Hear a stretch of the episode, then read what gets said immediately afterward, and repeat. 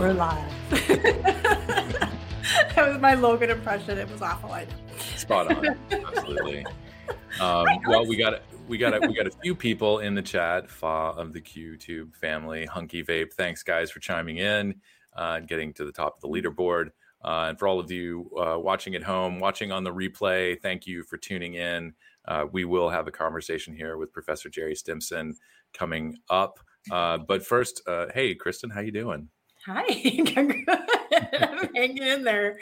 We made it, but I have to make sure. I'm just right now. I'm looking for the rundown bumper because I don't want to forget it. excellent, excellent. Peggy at E6 Source, thanks for chiming in. Uh, I'm doing okay. Just had a long week. Just got back from e-cigarette summit in DC. Yeah. Uh, there was a Taxpayers Protection Alliance panel the day after. Um, a lot of good conversations, a lot of good presentations, a lot of thoughtful stuff, uh, and some really good feedback also about this program here. Uh, had a couple people walk up to me and say uh, that they people folks I didn't expect uh, walking up and saying that they were were watching this and they really appreciated awesome. it and they thought we were doing a good job. Uh, so really glad that this can be a useful resource for people, not just not just our consumer members, but folks in in, in the research and policy space. Um, yeah. So um, thanks for showing up, and and I will put that mild pitch in there for folks. You know, if you do find this resource useful, um, please visit our site and also visit our donate button. Um, that's uh, your your contributions help us do this every other week um, in in perpetuity or as long as we are necessary. So, um, want to try to keep be efficient with our time here, and uh, I think I will get right into the legislative rundown. I'll do the thing. Fantastic.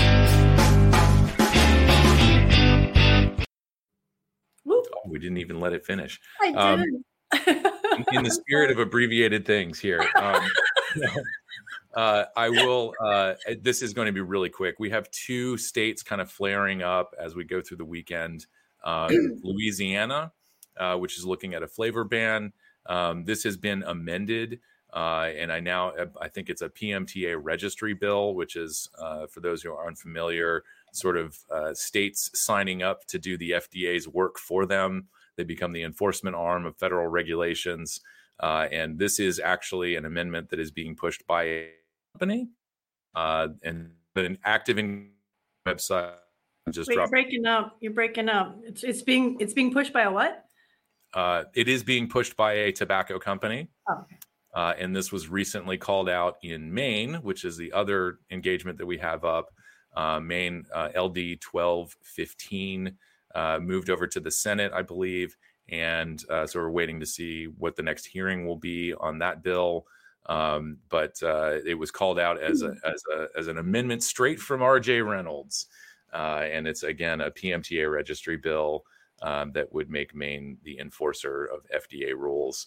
Um, so those are are our calls to action that are on fire this weekend. Uh, if you live in Louisiana or Maine, please get involved. I know Maine, we could really use some more engagement, uh, sparsely populated state, but um, still, uh, if you got friends and family in Maine, let them know. Send them to CASAA.org and tell them to get involved. Take so, action. with that, I think we can rifle right into the main content of the day. All right, let's bring them in.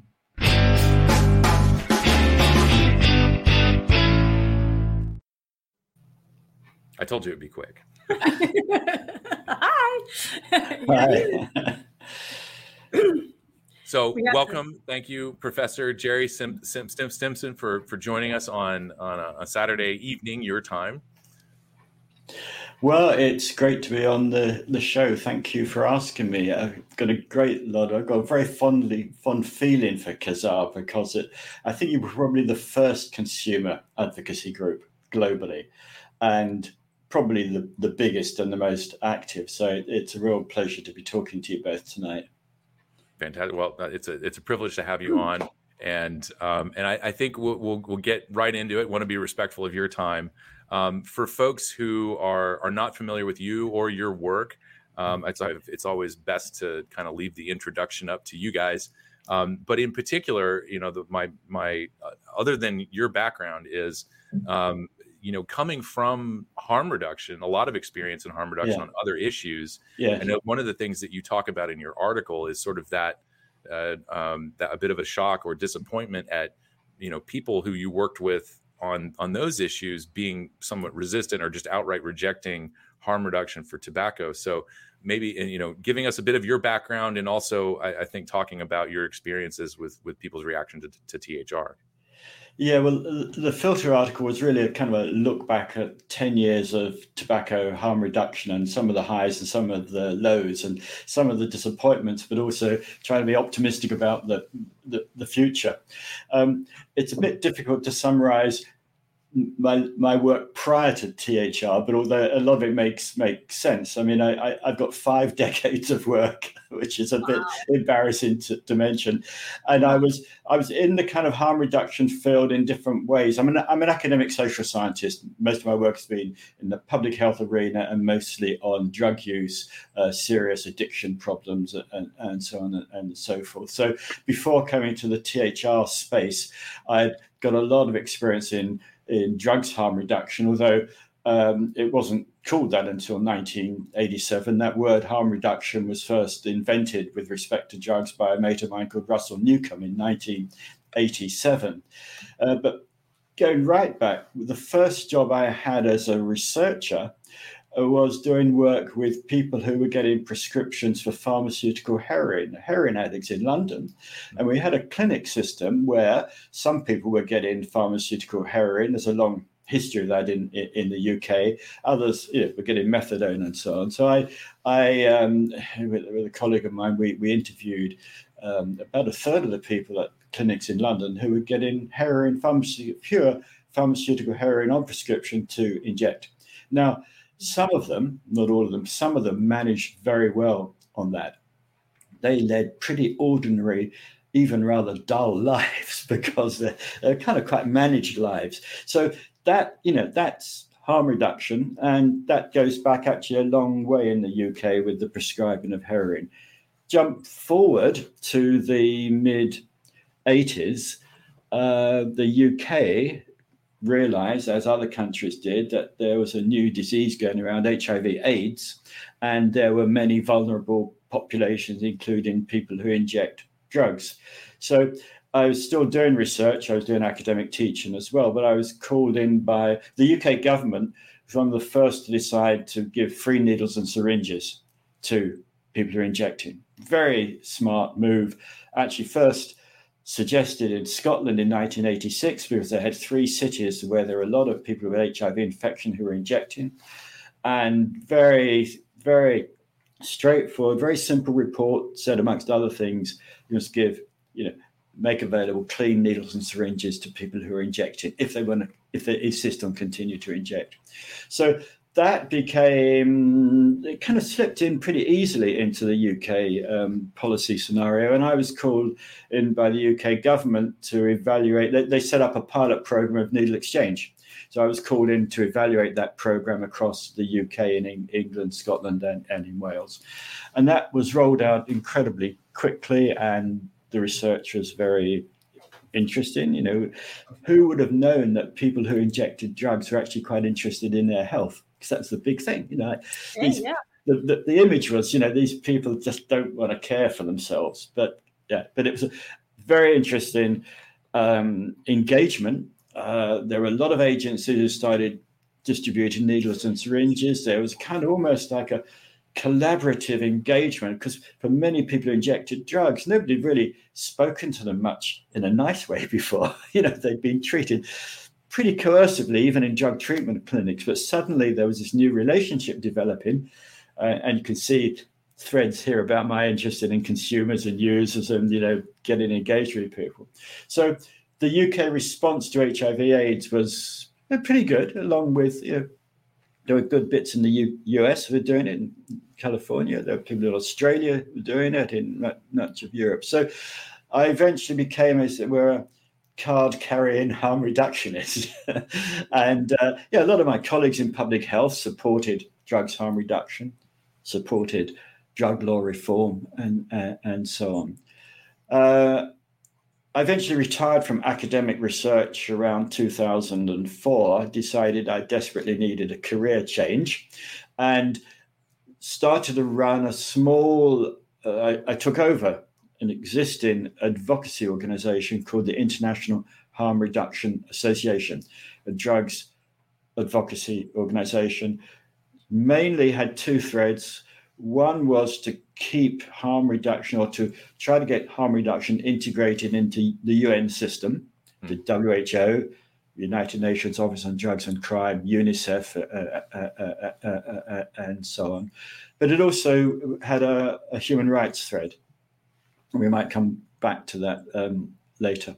Mm-hmm. Um, so I did that for about six years, and then that stopped. And around 2010, which brings us a little bit more up to date, um, I'd heard about e-cigarettes, and I started to get interested in tobacco harm reduction. I thought, well, this just looks like what I've been doing.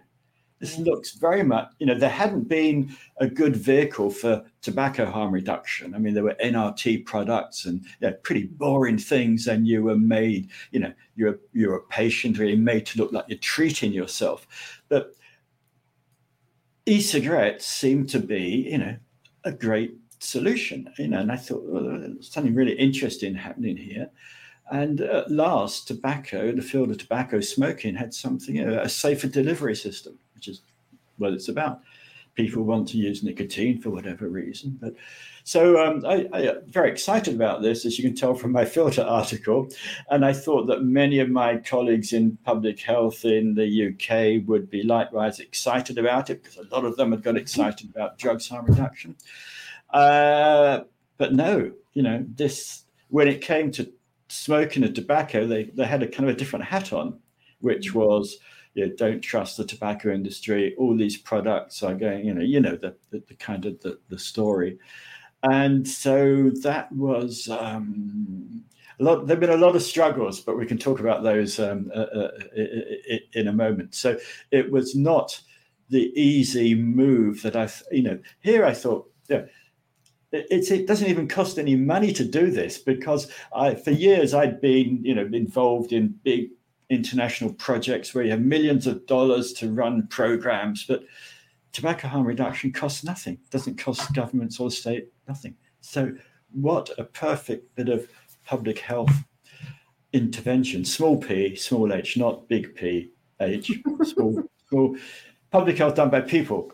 Mm-hmm. Um, but um, it hasn't quite turned out like that. And, uh, you know, you've got your problems, your problems in other countries, but yeah, we can expand on that. But that's a very, very quick summary. And I mean, you know, I've been involved in lots of different things in the last um, 10 years trying to um, promote tobacco harm reduction. But that's kind of uh, five decades, and here we are today.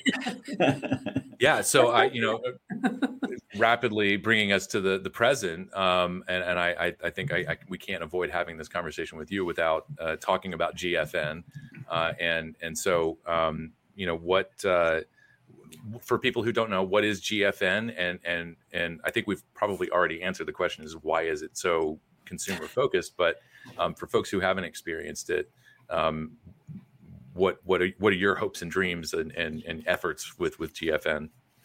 Well, the the Global Forum on Nicotine. It's our tenth anniversary. Uh, first runs 2014.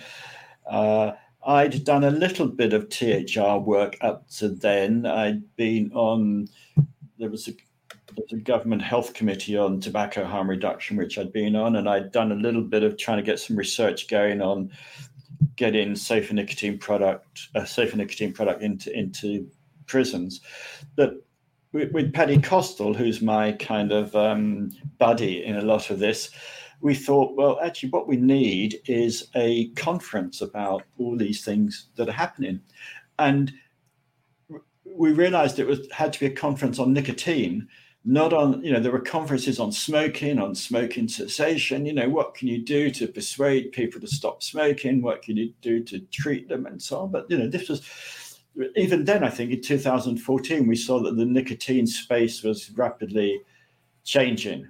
You know when you've got a safer product it actually changes the way you view it.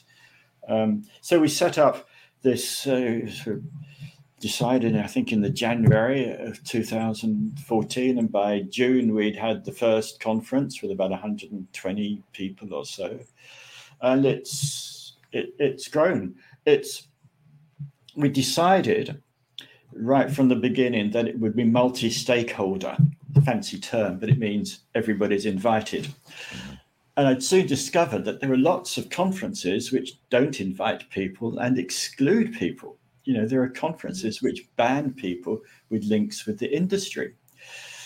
And we decided that everybody should be welcome because I suppose it was also a spin-over from the work that Paddy and I had done on HIV, AIDS, and uh, on drug use conferences, where we tried to get everybody along: drug users, police, ministry officials, parliamentarians, educators, treaters, and it's a wonderful events where you'd have everybody in the room, and you know you'd have senior police staff talking to drug users, you know, and in in a in a sort of a collegiate, you know, face, you know, like a non-coercive way. I mean, they, they talk in other ways, but you know, right. getting them in the room, talking about policy issues, human rights issues. So we we imported that into the tobacco smoking nicotine arena. So it was always multi-stakeholder, getting everybody in the room, consumers, people from industry, people from public health, regulators, parliamentarians, uh, and so on and so forth. But you know, we realised that that also wasn't an easy road.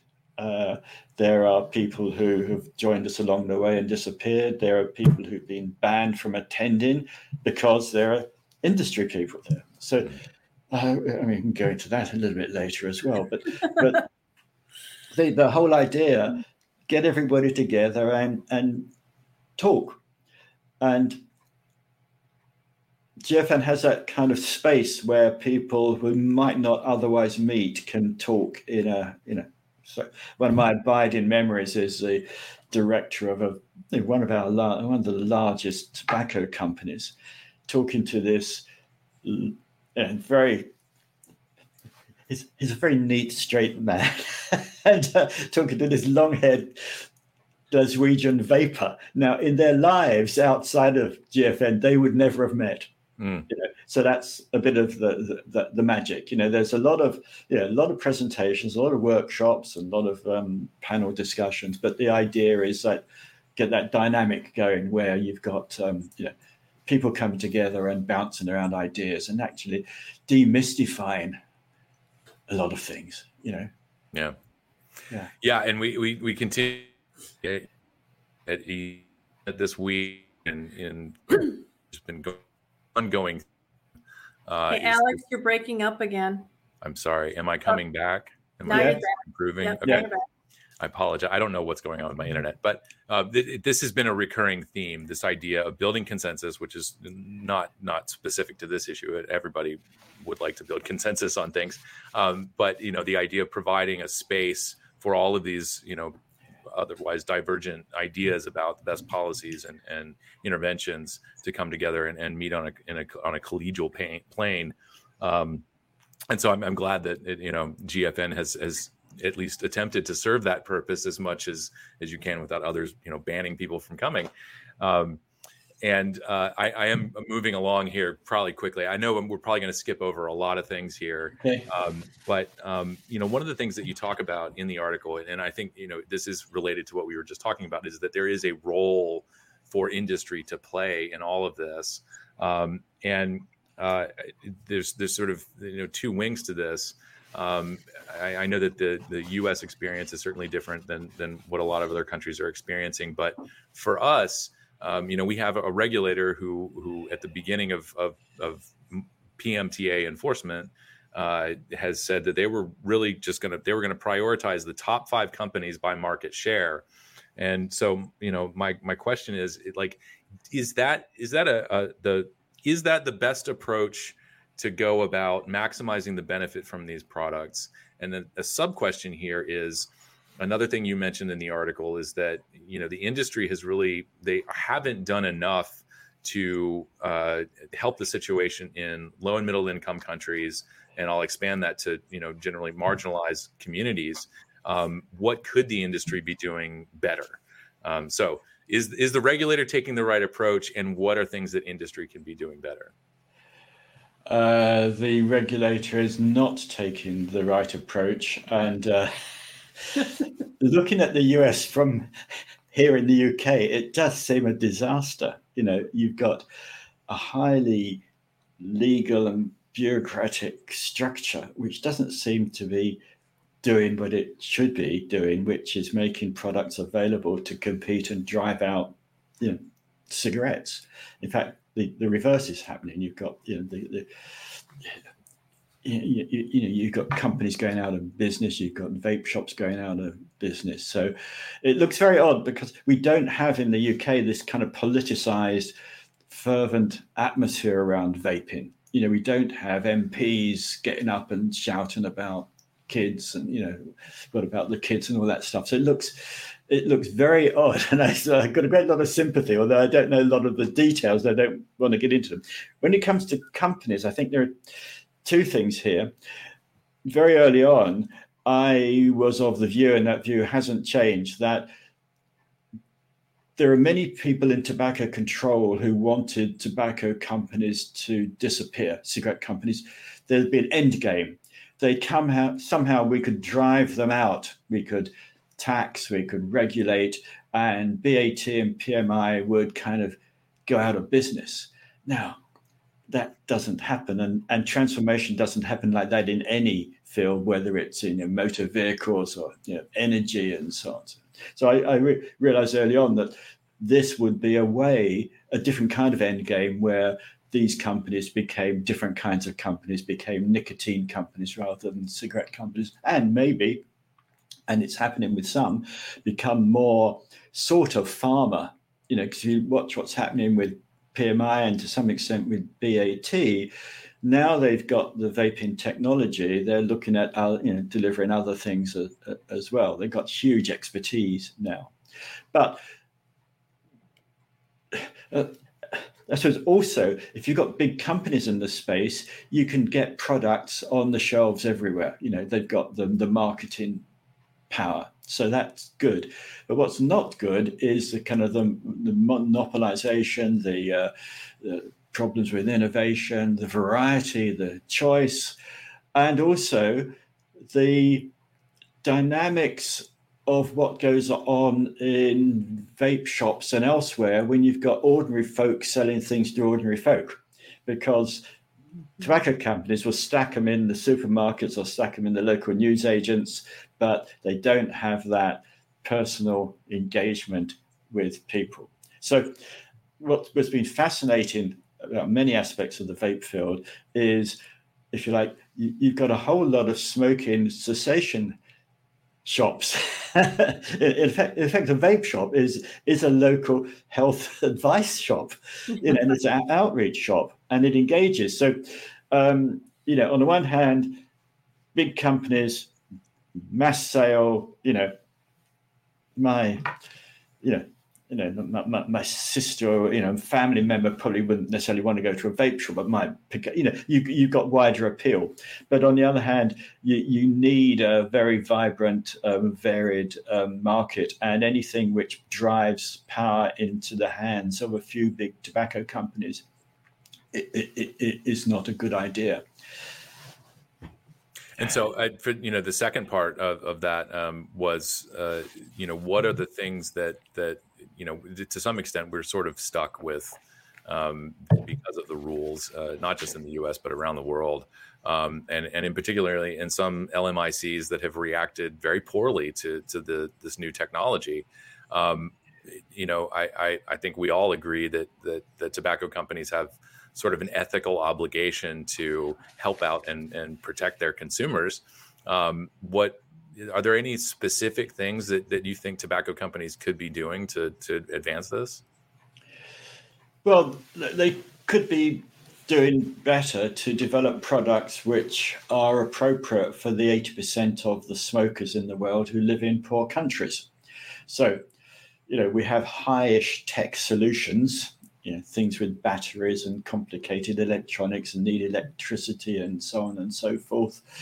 Um, but you know, are these things suitable for smokers in poor countries? Now, in some situations they might be, and you can have cheaper versions, but you do need to find um, develop other ways of delivering nicotine which are, are kind of lower tech and you know, like PMI with its fancy IQOS and you know other heat not burn products. I mean, these are kind of more on the um, not exactly smartphone end of things, but they're pretty complicated kind of gadgets and so on. So, uh, you know, clearly tobacco companies have gone for richer markets, but 80% of the uh, smokers in the world, there's 1 billion smokers in the world, and 80% of them are in low and middle income countries.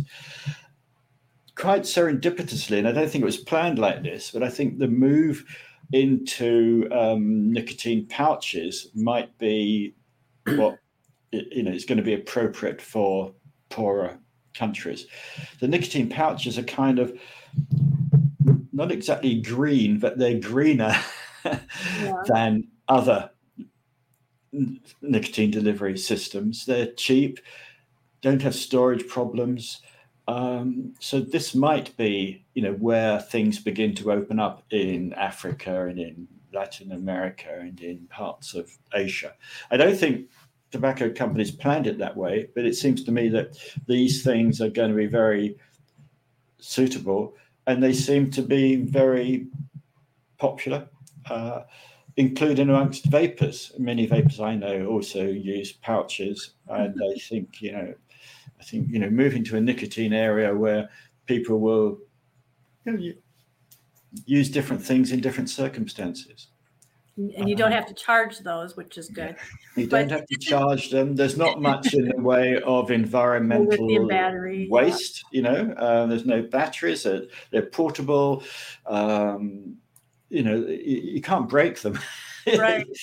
Uh, but I was yeah. going to say, and yet we see the World Health Organization coming out against them just as hard as they have with the vape stuff. It's it's crazy it is crazy, and the World Health Organization is in, you know, it's a, it's on the wrong side of the curve on this one, as it was with drugs harm reduction. Was I it? remember when we ran a drugs harm reduction conference in Geneva, and uh, WHO staff were banned from coming to it. I mean, they were late to the game with drugs harm reduction. Mm. So, and and they got the wrong they got the wrong message here as well uh, for it's partly funding, it's partly just that prism they've got into, which everything to do with smoking is to sort of hammer down on it. And they can't turn the 90 degrees on it. Everything, it, it, it, there's kind of stopping a controlling coercive mentality as the solution. And it hasn't occurred to people at WHO that enabling, empowering, this is actually WHO language in other areas enabling populations to change, empowering populations to change, helping, you know, and that's what e-cigs and other safer nicotine products are, are about. You literally put in a solution into people's hands, you know. Yeah. So, but WHO hasn't got it, and um, it's going to take a long time. WHO is irrelevant to many countries, but for many poor countries, it's very relevant because mm-hmm. they are seen as the um, the fountain of wisdom. And the uh, you know, if you don't have a national policy, uh, if you don't have capacity to develop to develop national policy, you look to WHO. Right. So I guess it's safe to say that you know, for countries that are somewhat um, dependent on WHO for for health advice and, and health information that that uh, is it reasonable to expect that the you know messages about tobacco harm reduction aren't even reaching people on the ground? I, I think, well, it's a diff- it's a difficult one to answer. I think there are a number of things going on. You've also got interference in many countries from campaign for tobacco-free kids, mm-hmm. who have their, um, um, you know, activities in many poor countries. They help to write legislation. They help to message and provide the, the, the narrative. We've seen a lot of anti THR stuff from WHO and from the international biannual meeting of the Framework Convention on Tobacco Control. I think, in a way, what um, works to our advantage is that many health ministries in many countries are not actually very interested in this issue. Hmm.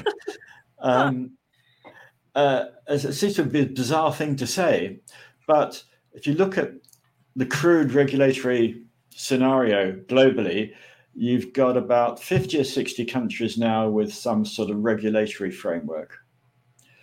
You've got 35, 36 who've banned e cigarettes. Mm-hmm. Some of those are historical or like legacy bans because they've taken previous legislation and says, oh, that applies to these things. Mm-hmm. Only a few have introduced new bans, and you've got about 70 countries who've done nothing.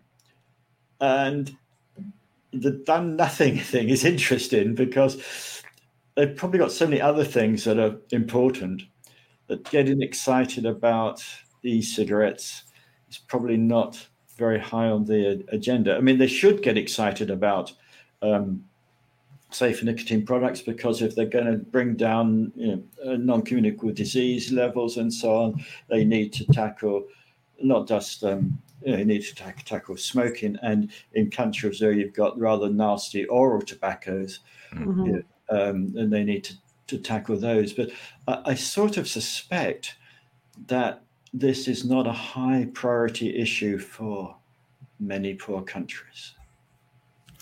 Yeah, for sure. Um, and I, uh, I, I'm, I'm, probably well touching back on on what you were sort of talking about with Endgame.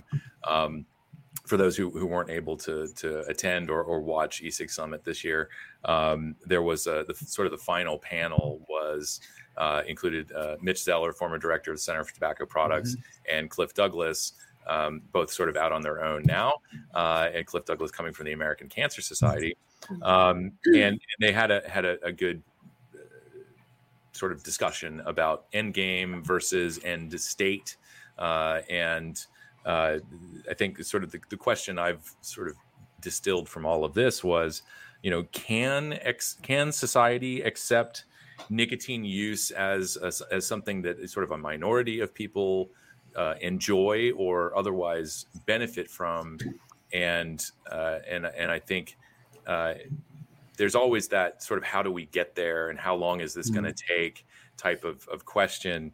Um, but I, I think um, I, I, wanted to save this towards the end to, to leave this in a, in a bit of a hopeful state.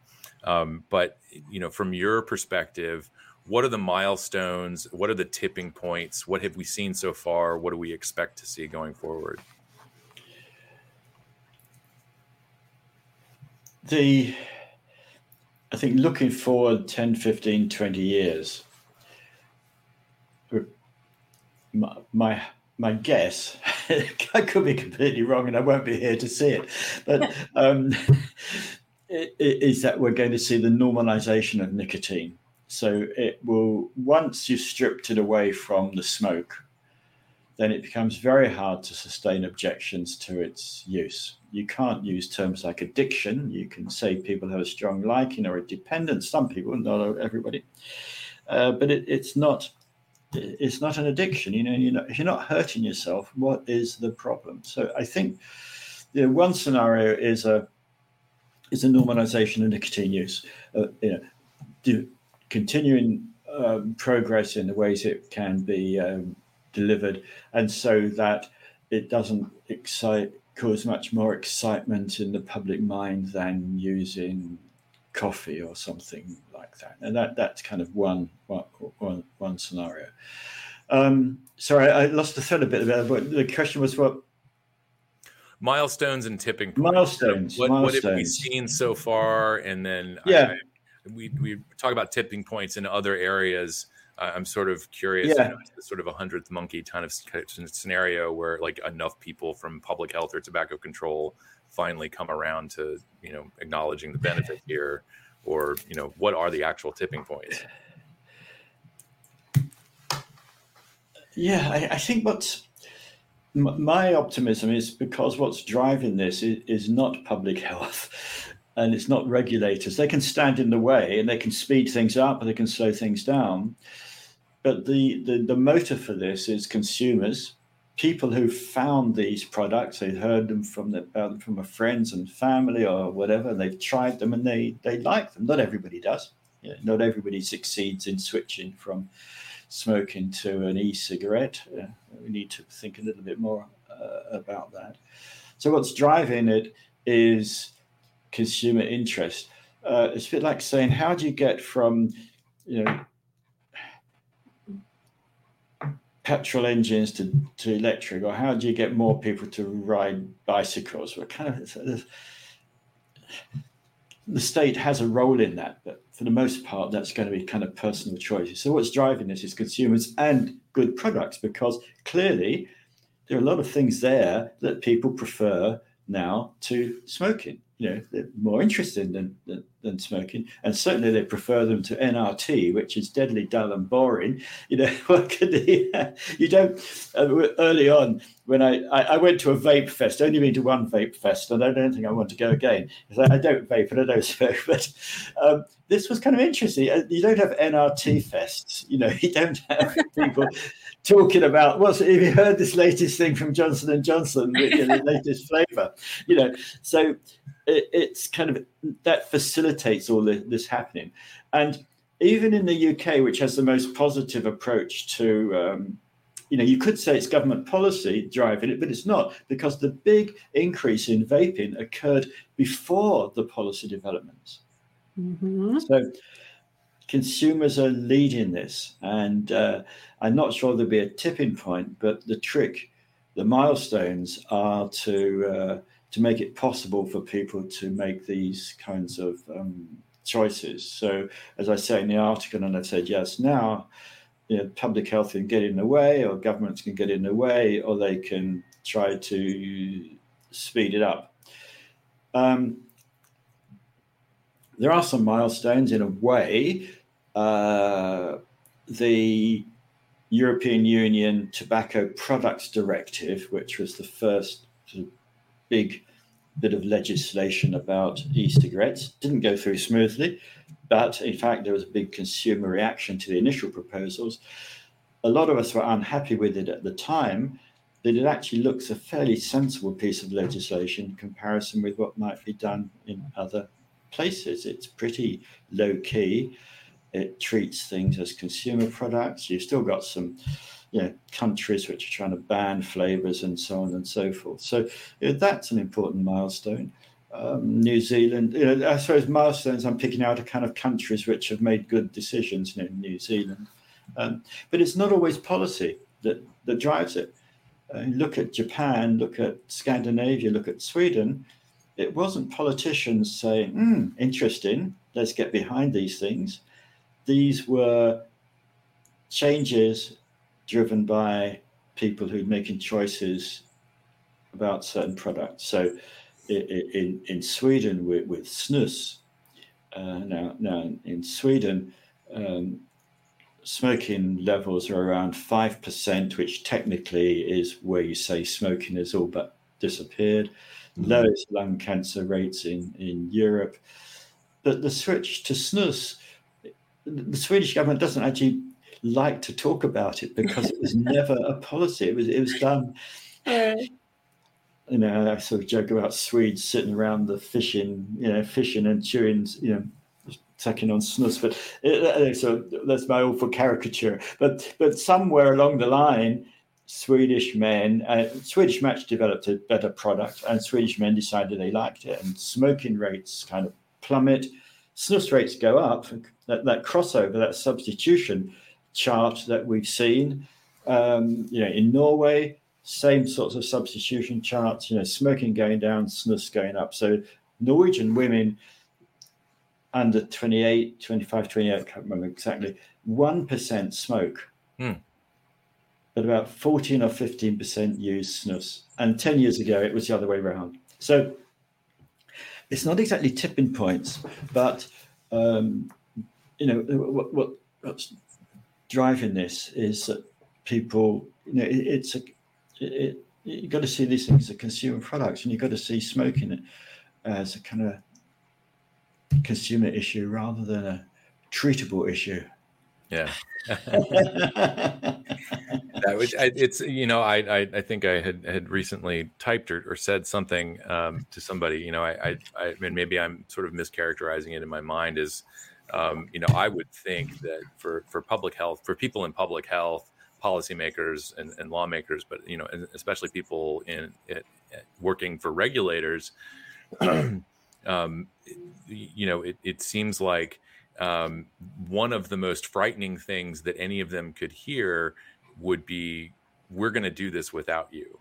Uh, exactly. And, and so it, it seems, you know, it, yeah. the obvious solution to me is, is it's sort of the get out of the way kind of mentality, yeah. but more of, you know, maybe the UK's approach, which is, you know, establishing guardrails, but we don't have to build barricades. Yeah, I think what you've just said ring, rings a number of bells because part of the negativity from people in public health about this is about ownership Mm. public health people are quite interested in like telling us, advising us, persuading us to uh, you know, less sugar, you know, tax on soda drinks, um, you know, you know the whole panoply of things. Um, uh, but they didn't invent this. You know, if they had have invented it, it would have been a real mess. But uh, they, they, there was a real problem of ownership here. So right from the beginning, all they could do was exit, you know, express concerns, cautions.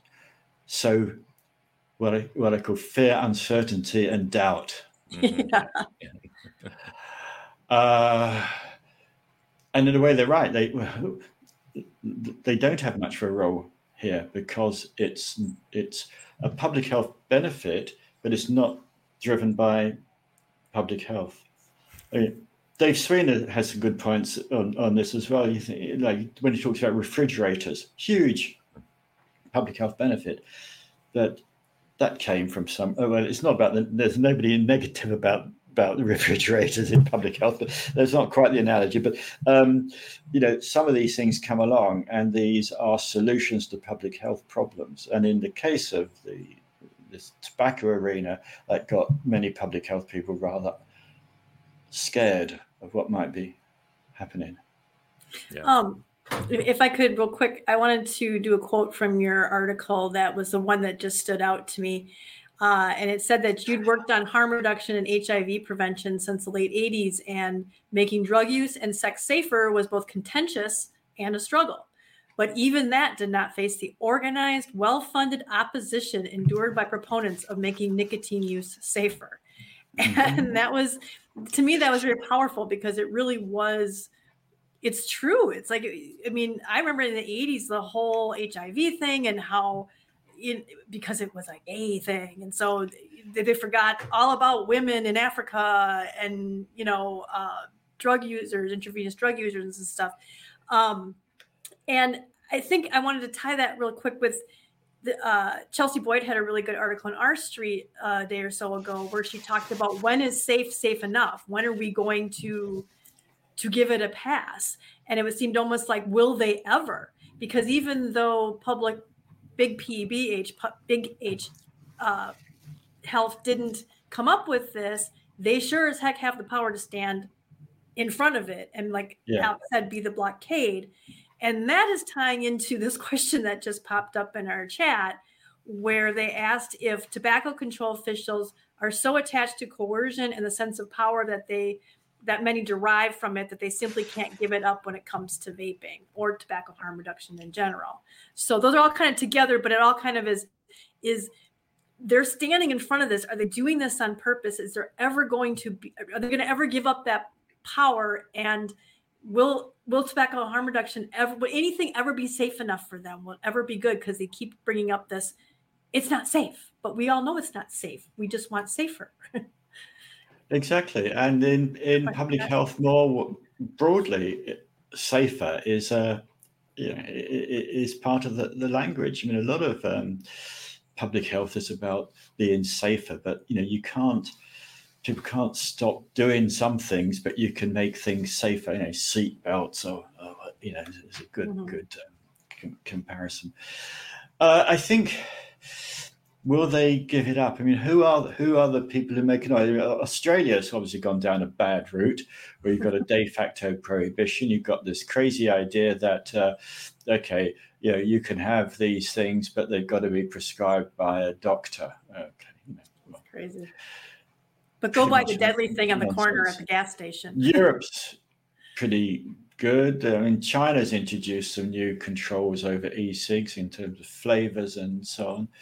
Um, the, the the main public health. Well, there, are countries. There are countries in, the, in in Europe where the public health agencies and what Clive Bates calls the body parts organisations. You know, the foundations, which are you know the hearts, the lungs. You know, the, the um, make a lot of noise. In the UK, they're all a bit quiet. I think they just kind of um, lost interest a little bit in it. And Public Health England, which was the agency driving this, did some good work to bring the big cancer organizations, heart organizations, and so on um, on board.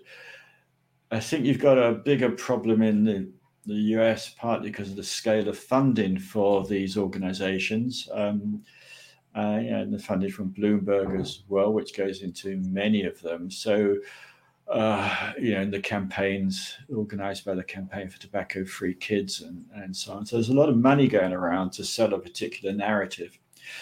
And um, will they give up? I don't know. That's a difficult one.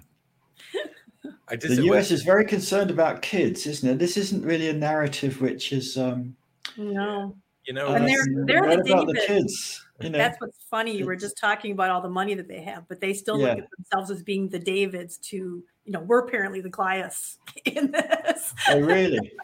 Well, we did. Um, you you were part of this, but we did a survey of consumer organisations, mm. and the total funding, annual funding for all of the fifty-two consumer, grassroots consumer organisations, yeah, like yours, and you know, like the you know na- national grassroots consumer organisations, it's about mm. three hundred fifty thousand dollars a year in total. For all of us, for all, for all of you all of I, you. I know just from that and we only, there are only 13 people in those 52 organizations who have any sort of paid position.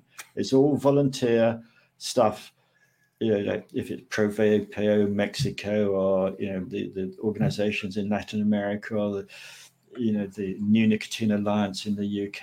It's all done on a shoestring. You know, it's not like the 160 million dollars that Bloomberg gave to campaign for tobacco-free kids to um, you know, argue against flavors. It's not not like the 20 million that Bloomberg gives to the University of Bath to um, try to stigmatize a lot of people working in the field. Um, you know, big sums of money going into the you know into the opposition, and you, you suffer more than other parts of the world from that. Yeah, and unfortunately, it's the you know when the when America sneezes, the rest of the world catches a cold. yes. The same is true for bad policy that we export to the rest of the world. Yeah. Um, and before we get too far away, I did want to uh, acknowledge and maybe you know put it to you uh, the the Cambridge Citizens for Smokers' Rights asking about um, snus and does snus cause oral cancer and what are the oral cancer rates in in Sweden? Um, before I pitch it to you, Gerry, I'll say uh, we have information about snus on our website.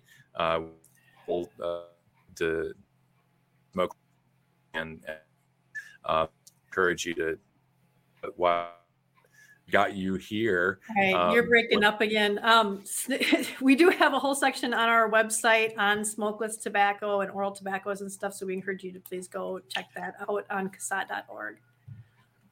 Yeah, the uh, Sweden now has studies going on for 20 or 30 years, large population based studies. And when you aggregate those, it's very hard to detect any major cancer problems with snus.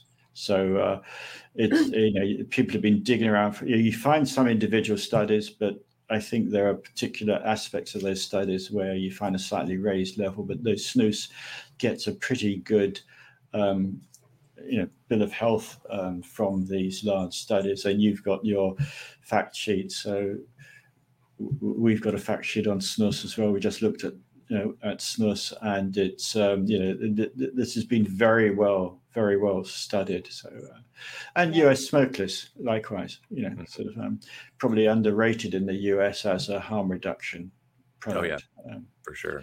A lot of and, people don't realize. Oh, I'm sorry. I was just going to say that a lot of people don't realize that smoke-free tobacco is already significantly less risk for people's health than smoking. Sure. And then if yes. you take snus on top of that, there's over 30 some odd years of studies, and they have not been able to prove that snus causes any disease, not yes. not just with cancer, oral cancer, but any disease. There's a couple yes. outlier studies there, but mm. it's it's pretty much as safe as coffee. So I mean, it's yeah. Yeah. I mean, and this is where the the label, the, the, the naming of things is important because most of the international uh, uh, WHO's work is all about tobacco, you know, tobacco free world. Well, no, you know, you've got to actually work out what it is that's the, the problem. And, mm-hmm. you know, the problem is smoking. Yeah. Um, yeah. You know, and, there, and, are, there are certainly some tobaccos which are chewed with other substances in India and so on, right. which are harmful. Uh, but you know they're mixed in with all sorts of things, and it's difficult to disentangle what is the tobacco, whether it's the slaked lime, the betel nut, or the areca nut, or whatever in it, which is um, associated with adverse health uh, effects. And it's entirely wrong to call they're, they're called smokeless tobaccos in a lot of research papers, but it's entirely yeah, wrong to call that. You know, it's a mixed bunch of vegetable matter and herbs with tobacco it's not it's not a very technical way of describing it, but they're wrongly called smokeless uh, tobaccos. But um, this plutonium yeah. cigarette with some tobacco in it is a tobacco thing that's killing you. It's not yeah. the plutonium; it's the, yeah. it's the tobacco. and and just to, to sort of put a, a, a, final point on this, if I if I can, um, uh, you know, the uh, Swedish Matches uh, General products uh, were the first product in the United States to be granted a modified mm. risk order. Um, mm. And there are four four different mm. flavors, mm. I believe, that have been authorized. Um, mm. And also, I think recently Copenhagen um, the the um, it's just Copenhagen. Uh, it's it's it's kind of hard to use. It's it's one product, but Copenhagen recently received uh, modified risk orders, okay. if I remember correctly. So yeah. we now have American moist smokeless and Swedish snus in America with modified risk orders, um, mm-hmm. which is certainly a step in the right direction. It is um, certainly. And and in the in the final few minutes here, I, I, I promised you before we started I would ask this, um, and so I did want to squeeze it in. Um, and it's not the the positive high note that I wanted to end on, but maybe maybe it is. Who knows? Um, in, in in the United States, we have seen this influx of, of fentanyl in the drug supply, uh, and it's been responsible for um, you know drug poisonings uh, for for more than a decade. I, I, think you know the first time I heard about it was when I was in treatment for substance use disorder in the mid 2000s, um, and and it was it was fentanyl or it was other things that was was contaminating the drug supply. But now this narrative has moved into you know essentially you can put fentanyl in everything and nobody knows where it is, and specifically in vapor products. Um, we've even seen a, a, tobacco company in the United States jump on the sort of hysteria bandwagon in in their efforts to sort of uh, demonize uh, uh, uh single-use vapor products, disposables, and and drum up more energy funding or whatever for enforcement against these products. Um, my my take on this is that it's a bit of a mistake to be stigmatizing vaping and fentanyl because there's a there is a potential for there's a more potential for drugs harm reduction there um, yeah. and, and, I'm curious if you've heard anything about this, what you might know about it, and thoughts for you know even more harm reduction applications. Wasn't there a crazy story a few days ago about the, the Chinese might be putting fentanyl into um, disposable vapes? There was some bizarre, yeah. rather paranoid view of what's going on. Um, yeah, okay. Two things. One is it, it's another thing that's being used against vapes, you know, just as all the muddle around uh, EVALI, you know, mm-hmm. And, and so on. So, uh, yeah, it, has it, been used to bash vapes, but it, in principle, if there are drugs, well, not the right word, drugs of abuse, but difficult drugs, which can be vaporized, volatilized, and delivered through in some way, uh, in something similar to uh, you know vaping delivery system.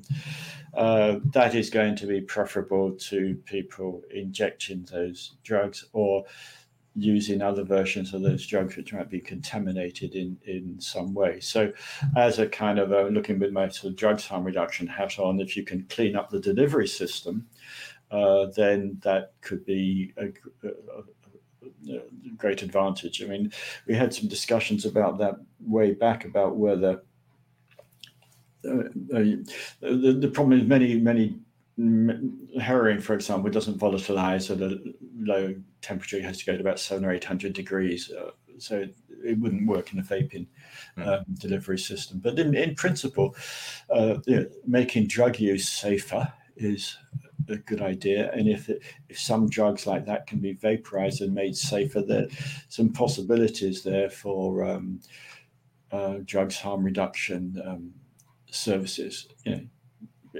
in, um, it's not quite the same, but in many European countries and in Australia, you have, I don't know about the US, you have drug testing programs at events and festivals and, and so on to just tell people what it is they're, they're taking. So making drug use safer for people who will in any case be using those drugs um, is in principle a, a, good idea. But it's a difficult area because, you know, it can be used to bash vaping. Yet another thing, you know, people on an environmental bandwagon over disposables and you have the, you know, so is it just a scare story or is there something hmm. um, interesting here in terms of drugs harm reduction is the question. Yeah. Well, I, I have a positive thing that I'd like to ask him to end on. Okay, I'll give uh-huh. you the uh-huh. last word then. Okay. Um, what I would like to ask is you talked a lot, or you spoke a lot in your article about uh, consumers and getting consumers at the table. And what mm-hmm. I'd love to know, and we have a hard time with that. I mean, just trying to, I mean, you know, getting to GFN even is kind of, yeah. it, it's over there. Um, but, uh, but, um, just you know with with uh, legislators and all that kind of stuff they don't look at us as being a stakeholder. They look at us as being you know they're patting us on the head. And what i'm wondering is what is gfn doing to get more consumers involved? Well we do um, set aside money to fund people to come. We have a small pot of money to bring people we persuade others to bring people as well um, but yeah you know uh, consumer organizations are under resourced and often as you just indicated patronized um, which doesn't doesn't I don't think happens in other fields. You don't um, patronize cancer organizations, patient organizations. This is a very strange area where there's a lot of suspicion around um, vaping organizations. You know, you're all in the pay of big tobacco, aren't you? Or you know, like it's um, if only you know you'd have a bigger budget. But uh, well, I, I, no, I'll, no. I mean, I, I, have no no qualms about disclosing that we we accept yeah. donations from yeah. the industry. We've taken donations from tobacco companies, but we're not. We're not yeah. getting, you know, blue it, It's it's no, difficult no. for many because that closes a lot of doors. Um, maybe not so in the US, but in in um, in many other countries that no, that, it does here too. it closes doors. Um, yeah, you have to be taken seriously. Uh, yeah, and um, uh, and. Uh, it's still early days in many places. I mean, many consumer organizations are run by a handful of people, volunteers, make a big noise, and can have an impact.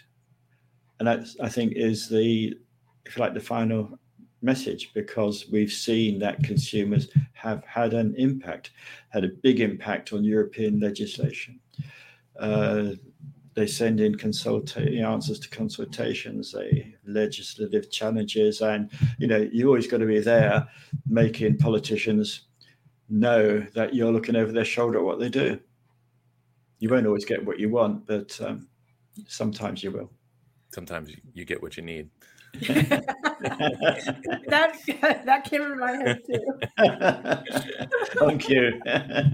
well, excellent. I thank you for joining us, and and I'll, I'll take it out. Uh, Michael Redfern uh, noted in the chat that uh, if you are a consumer and can't make the trip to Warsaw, um, that the GFN online programming is available for free. Uh, I've certainly taken advantage. Of it. I forgot that. that. Yes, it's free, and this, and this year it'll be online in Spanish and Russian. Fantastic! Wow, excellent. Awesome. So broadening broadening the engagement and and yep. everybody everybody participating. Um, Gerry, we very much appreciate the work that you've done, the work that you're doing. Um, I look forward to watching GFN from the comfort of my home this year, uh, and hopefully, hopefully, uh, I will work up the courage to travel to Warsaw. Um, and um, and so with that, I, I, think we'll we'll round out the hour with the standard CASAA outro of if you haven't joined CASAA, you're doing everything wrong. Uh, go to CASAA.org and join. While you're there, if you find this content useful, uh, or just important, even if it's not for you, uh, please kick down a few bucks. Um, like I said, you know, we do get donations from industry, but uh, it's not as much as you think it is, uh, and uh, and as, as as as as Gerry's group has has has demonstrated, all of us, all of these consumer organizations are very underfunded. Um, and uh, if you uh, if you don't have five bucks or something to kick in, uh, just just get involved. Uh, do the reading, the writing, and and send the messages to lawmakers when we when we tap you on the shoulder. Um, and people around the world hopefully have similar opportunities to get engaged. Um, we have uh, merch on our site. While you're there, check out the store. You can advocate in style with all the fancy T-shirts and stuff that we've uh, we've designed. Danielle Jones, thank you very much. Uh, follow us on social media. We're on the uh, Facebooks and Twitters and Instagram, and you can find this podcast where you find all of your podcast uh, stream stream not StreamYard. SoundCloud, Jesus, SoundCloud, um, uh, Spotify, and of course on YouTube. Um, I think I did all of the things. I think did I do all the things? I think so. Okay, fantastic. I was trying to pay attention to the chat. So anyhow, again, thank you for taking your time with us on uh, this Saturday, and um, I guess we'll see everybody in two weeks. Yeah, see y'all later.